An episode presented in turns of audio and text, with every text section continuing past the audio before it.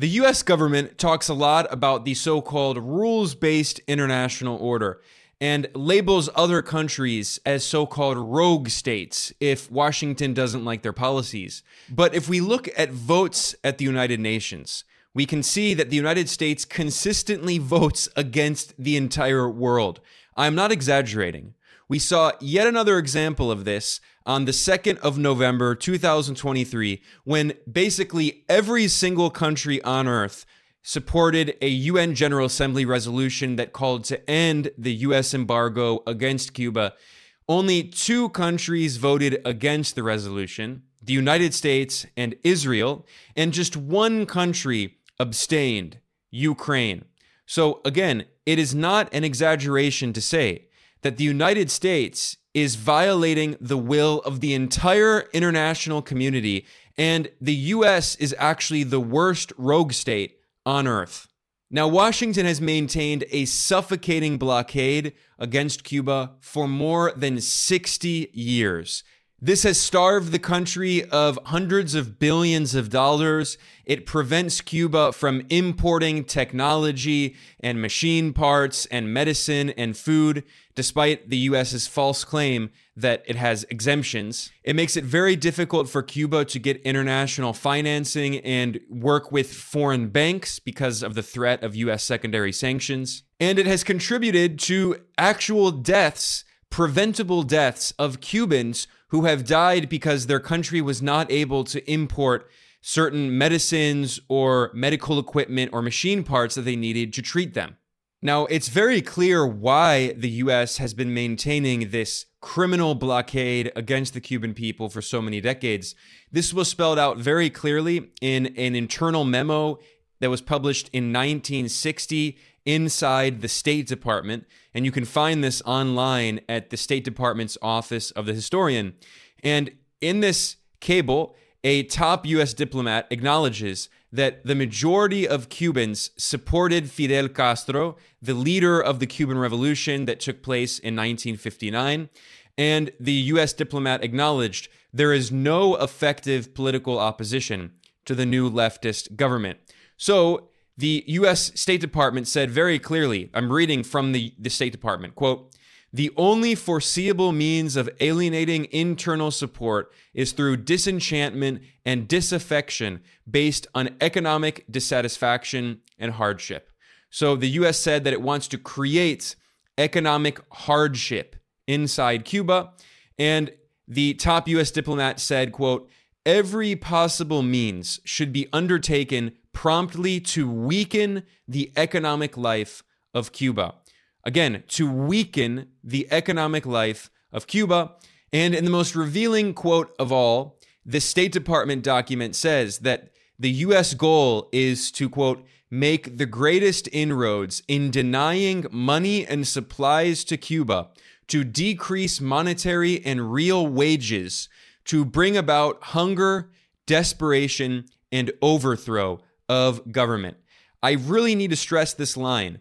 The U.S. goal with the illegal six decade long blockade on Cuba is to, quote, bring about hunger, desperation, and overthrow of government, to decrease the wages of Cuban workers, to deny their country food and supplies and medicine and money and everything else that they need. And every single year for decades, we have seen basically the exact same vote in the United Nations General Assembly. In 2022, it was 185 countries that voted in support of the resolution calling to end the US embargo against Cuba.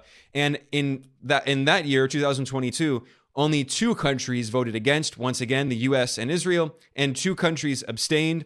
In that time, it was Ukraine and also Brazil. And this is back when Brazil was governed by the far right president Jair Bolsonaro, who was extremely pro US. Now Brazil has an independent leftist president, Lula da Silva, and he has gone back to the long tradition of voting to end the US blockade against Cuba. Back in 2021, it was basically exactly the same. And in fact, the UN News Agency published an article in 2021 titled UN General Assembly calls for US to end Cuba embargo for 29th consecutive year. And in that case, it was 184 countries voting in favor of the resolution, two against the US and Israel, and three countries abstained, which were Colombia, Ukraine, and Brazil. And again, that was when Bolsonaro, the far right, was in power in Brazil. And it was also when the far right was in power in Colombia under the ultra right wing president Ivan Duque, who was another close US ally. That has now changed. And for the first time ever, Colombia has a left wing president, Gustavo Petro, who has been voting to end the illegal US blockade against Cuba. In 2019, at the UN, the vote was again basically identical 187 countries in support of ending the blockade, three against, and in that case, it was the US, Israel, and Brazil. Bolsonaro actually voted in support of the blockade against the resolution to end the blockade. And in that case, Colombia and Ukraine abstained. So, I mean, what's incredible is that until recently, the only support the US could get on the international stage was from the Israeli apartheid regime, the far right fascistic regime of Bolsonaro in Brazil, and the regime in Ukraine. And now the only countries that it can get to support it are apartheid Israel and Ukraine. It can't even get Colombia and Brazil to support it anymore. I've been reporting on this every single year for a decade. Back in 2015, I published an article over at salon.com, and that vote was incredible. This was the 24th consecutive year, and in 2015, it was 191 countries voted to call for an end to the illegal U.S. blockade against Cuba. In that case, it was only the U.S. and Israel that voted against the resolution. So, this is the definition of being a rogue state. And by the way, on the subject of the 2023 United Nations General Assembly vote to end the U.S. blockade against Cuba, the actual number of countries should have been 188, not 187. But Venezuela, which would have supported the resolution, was not able to vote because of the U- illegal U.S. blockade against it. As part of Washington's coup attempt against Venezuela's leftist government, the US has imposed sanctions and has frozen and essentially stolen Venezuela's bank assets in US banks and also European banks have done the same. And by preventing Venezuela from accessing its money in its deposits in its bank accounts, Venezuela is unable to pay the membership fees in the UN, which means that it has lost its right to vote because of the US sanctions in Venezuela, which means that Venezuela can't vote against the illegal US blockade on Cuba. All of this goes to show is that the US is by far the world's worst violator of international law, and Washington continues to hold the UN hostage and prevent countries around the world from actually taking tangible action. We can see the exact same thing happening also while this vote was happening on the 2nd of November, where the US has been preventing peace in Gaza by using its veto power in the UN Security Council and voting against all resolutions calling for humanitarian ceasefires or pauses or truces in Gaza. Instead, the US has been holding the UN hostage, preventing peace, and sending Israel more and more weapons and protecting Israel as it's killing thousands of Palestinian children and carrying out horrific war crimes and crimes against humanity. And in fact, the issues of Palestine and Cuba are related. Cuba has always been a strong supporter of Palestinian rights, opposing Israeli colonialism. And in fact, at the UN General Assembly session in which they were discussing the resolution about the blockade, the Cuban foreign minister, Bruno Rodriguez, he mentioned the issue of Palestine while he was discussing the U.S. economic war against his country and how it prevents Cuba from buying animal fodder and industrial equipment and food production necessities and equipment and technologies and medical devices and pharmaceuticals. While he was discussing that, he also, I'm reading from the UN news agency, He also, quote, reiterated Cuba's support to and solidarity with Palestinian people who are currently being massacred on their own illegally occupied land. And he said these barbaric acts must stop, referring to the Israeli bombardment of the Gaza Strip. So the fact is that Cuba has directly raised this issue of supporting Palestinian human rights because Cuba has always been a direct challenger to the US empire, to the US led capitalist imperialist system. And that is why Washington sees Cuba as a threat. This is how much the US feels threatened by a small island nation because the US does not want a successful socialist experiment anywhere in the world in history. That's why the US military waged borderline genocidal wars on Korea and Vietnam killing more than 3 million people in both of those countries 3 million Koreans, 3 million Vietnamese. The US in the first Cold War waged constant war all around the world. It wasn't so cold for people in Vietnam or in Korea. It wasn't so cold for, for instance, people in Indonesia, where the CIA backed one of the worst genocides in modern history the MIT professor John Tirman published an article in the Washington Post in which he estimated that US wars have killed millions of civilians. He mentioned, for instance, that in the Korean War, it is widely believed that 3 million Koreans died in this US war. In the war in Vietnam, between 1.5 million and 3.8 million Vietnamese people died. And in the US led war against Cambodia, 600,000 to 800,000 died. In Laos, about 1 million died as well. Similarly, for the people in Indonesia, the so called Cold War was quite hot. And in 1965 and 1966, the US sponsored one of the worst genocides in modern history, in which potentially one to three million Indonesians were killed. Basically, everyone who was a communist or a socialist or a leftist was murdered after the CIA backed a coup against a left wing popular leader. And according to the CIA itself, it admitted in 1968 that, quote, in terms of the numbers killed, the anti Communist Party of Indonesia massacres in Indonesia rank as one of the worst mass murders of the 20th century, and it compared it to the Nazi mass murders of the Second World War. This was a US backed genocide against the left in Indonesia.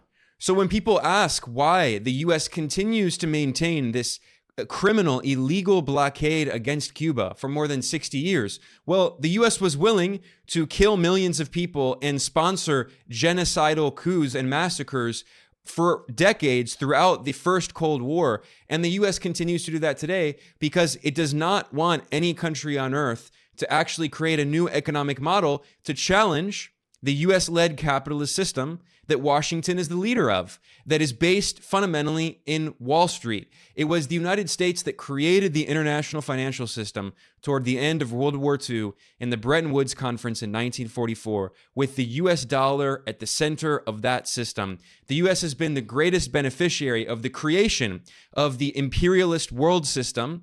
And the US has been desperately trying to destroy any country for decades that challenges the US led imperialist capitalist system. That is why Cuba, despite being a small island nation with just around 11 million people, is seen as such a great threat by the United States, which has more than 330 million people and yet continues to try to suffocate the people of Cuba.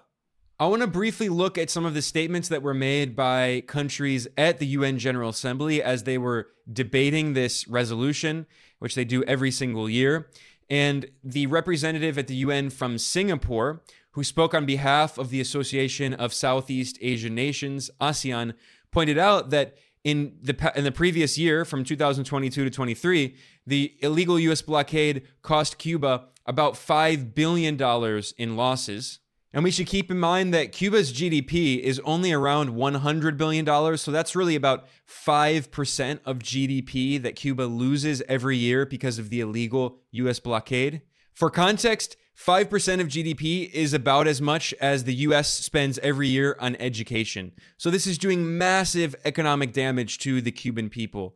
And the representative of Mauritania, who spoke at the UN on behalf of the Organization of Islamic Cooperation, said that the US embargo's impact grew exponentially after Cuba was added to the list of countries allegedly sponsoring terrorism, which is ridiculous. The Donald Trump administration absurdly added Cuba to the so called state sponsors of terrorism list. But then again, the US government also had the renowned South African anti apartheid leader Nelson Mandela on its so called terrorist list until 2008, many years after he became president of South Africa after ending apartheid. And of course, the United States had supported the apartheid regime in South Africa. So the fact that Cuba is on the so called terrorist list shows that this is a, a, completely bogus list. It's completely political. It has nothing to do with actual terrorism. At the UN, the representative of Mauritania pointed out that because of the illegal US blockade on Cuba, banking and financial operations have become extremely difficult. It also impacts Cuba's ability to obtain basic medicine and food. Now, the US absurdly claims that there are humanitarian exemptions, but that's always the excuse that Washington uses. The reality is that many foreign companies and countries don't want to do business with Cuba or another sanctioned country because they're afraid of so called secondary sanctions. So there's something referred to as over compliance. So even if a specific sector like food or medicine is not directly targeted by US sanctions, many countries simply don't want anything to do with it because they're simply afraid they could be targeted or the insurance would be too expensive because in order to do all of these international trade negotiations, you have to make sure that your trade is insured. And many insurance companies don't want anything to do with sanctioned countries. And also, again, because Cuba is sanctioned, it's very difficult to access the banking system. And because so much international trade is still done in US dollars, because Washington still dominates international financial institutions,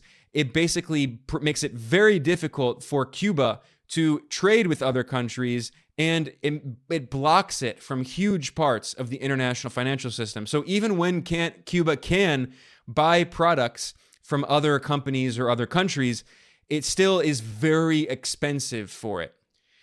At the UN, the representative from El Salvador, who was speaking on behalf of the Central American integration system, pointed out that the U.S. embargo has made it difficult for Cuba's public health authorities to acquire medical supplies and equipment. Cuba cannot acquire the ideal medicines needed to treat childhood cancer, and that has led to deaths. Eritrea spoke at the UN on behalf of the Group of Friends in Defense of the UN Charter, which is a group of largely global south nations opposing interventionism. And they pointed out that every day the US blockade continues to exist, the fact that it continues to exist is a shame on the moral authority of the United Nations. And it shows once again how the US is holding this body hostage because every single year the entire world votes against this illegal criminal US behavior, and there are no consequences because of the colonial structure of the UN in the Security Council. The US can prevent the UN from taking any action against it by using its unilateral veto. That's why this colonial structure of the UN must change. That's why so many countries around the world are constantly shouting that. We need to fundamentally transform these colonial institutions. The representative of Azerbaijan spoke on behalf of the non aligned movement at the UN, and he said that because of the US blockade, Cuba is denied access to markets international aid, and technology transfers, which create serious obstacles to its socio-economic development. The Cuban government itself also compiled a report back in July that it presented to the United Nations General Assembly in, in response to the resolution, providing more context. And I'm going to look at a few highlights here. It notes that over 80% of Cuba's population has never experienced life without the blockade. I mean, this has done so much damage to the Cuban people. And this report points out that the Trump administration imposed hundreds of new illegal sanctions on Cuba, and the Biden administration has done nothing to lift them. Instead of lifting Trump sanctions, Biden added more sanctions against Cuba. This is bipartisan sadism. The report notes that the U.S. blockade caused Cuba to, to, to lose about $5 billion, $4.867 billion from 2022 to 2023. That means that it's losing about $405 million per month or $13 million per day. And it notes that Cuba's GDP in 2022 would have grown at around 9% if it were not for the illegal US blockade. And Cuba estimates that the accumulated losses during over 60 years of the illegal US sanctions against it amount to $159 billion, about $160 billion. And again, Cuba's GDP is only around $100 billion. So they're saying that about 150%, one and a half of their entire economy, of their entire GDP, has been lost because of this illegal U.S. blockade. Cuba notes that it deprives the country of the inflow of funds essential for the purchase of food, supplies, equipment, spare parts, technologies, and software. And Cuba notes no other nation has been obliged to take on a social and development pro- program under such conditions of prolonged systemic hostility on the part of the greatest power in human history. It added that the blockade constitutes a massive, flagrant, and systematic violation of the human rights of all Cubans, and it constitutes an act of genocide under the 1948 Convention on the Prevention and Punishment of the Crime of Genocide. But just as the United States is also sponsoring Israel's genocide in Gaza, this is an example of how the international political institutions that exist are not working. They're truly colonial, or you could say actually they are working in the way that the US designed them, which is as colonial instruments. After the end of World War II, we saw the end of the European colonial empires gradually, but the creation of the US empire and a neo colonial system. And the US refuses to be part of an international organization that it does not have veto power in, that it cannot unilaterally sabotage, whether that's the Bretton Woods institutions like the IMF and the World Bank, where the US is the only country with veto power, or the United Nations Security Council, which has all the power to actually implement resolutions, but because the US and also France and the UK have permanent seats and therefore veto power, the colonial powers can prevent anything from happening, despite the fact that the entire world wants something to happen. And what's so incredible about this, this consistent UN vote every year to condemn the illegal US blockade against Cuba and call for it to, to be lifted is that even Washington's allies in Europe, which are very subservient to Washington, even they are constantly telling the US to lift this illegal blockade. And Washington refuses to do so because it is a rogue state. According to any rational definition, any consistent definition of the term, the United States is the worst rogue state on earth. And it feels so threatened by Cuba, a small island nation of 11 million people, and the threat of a good example that Cuba could pose to the to, to capitalism by developing an alternative economic model. Cuba, despite the blockade, has one of the best healthcare systems in the region. And Cuba has sent doctors all over the world. Cuba has made so many strides. Cuba is renowned worldwide for its humanitarian support and its solidarity, despite living under this criminal, illegal US blockade. So imagine what it could accomplish were it not for that. That's exactly why Washington is so afraid. And that's why the US continues to impose sanctions on all these countries, like Cuba, Venezuela, Nicaragua. And then it says, well, socialism fails everywhere. And the only solution is you have to privatize all of your state assets and sell them to our corporations on Wall Street. That's why you have to let us control your monetary policy. And that's why you have to take loans from our banks and the IMF and the World Bank that we control. This is all a form of neocolonialism. And countries that challenge that neocolonial imperialist system, like Cuba, like Venezuela, like Nicaragua, like China, like many others, they're seen as existential threats because to US neocolonialism, the hegemonic system created by the US empire, they are existential threats to that global dictatorship, which is what the United States wants to maintain a global dictatorship. On that note, I'm going to end. Unfortunately, every single year we can see this UN vote where basically the entire world votes against the US blockade. But I will always be here at Geopolitical Economy Report reporting on it as I've done for a decade now, reporting every single year. And if you like this kind of reporting that we do, please subscribe. If you prefer listening to these videos, if you prefer a podcast, you can check out the Geopolitical Economy Report podcast. And I will be back very soon with much more reporting. See you next time.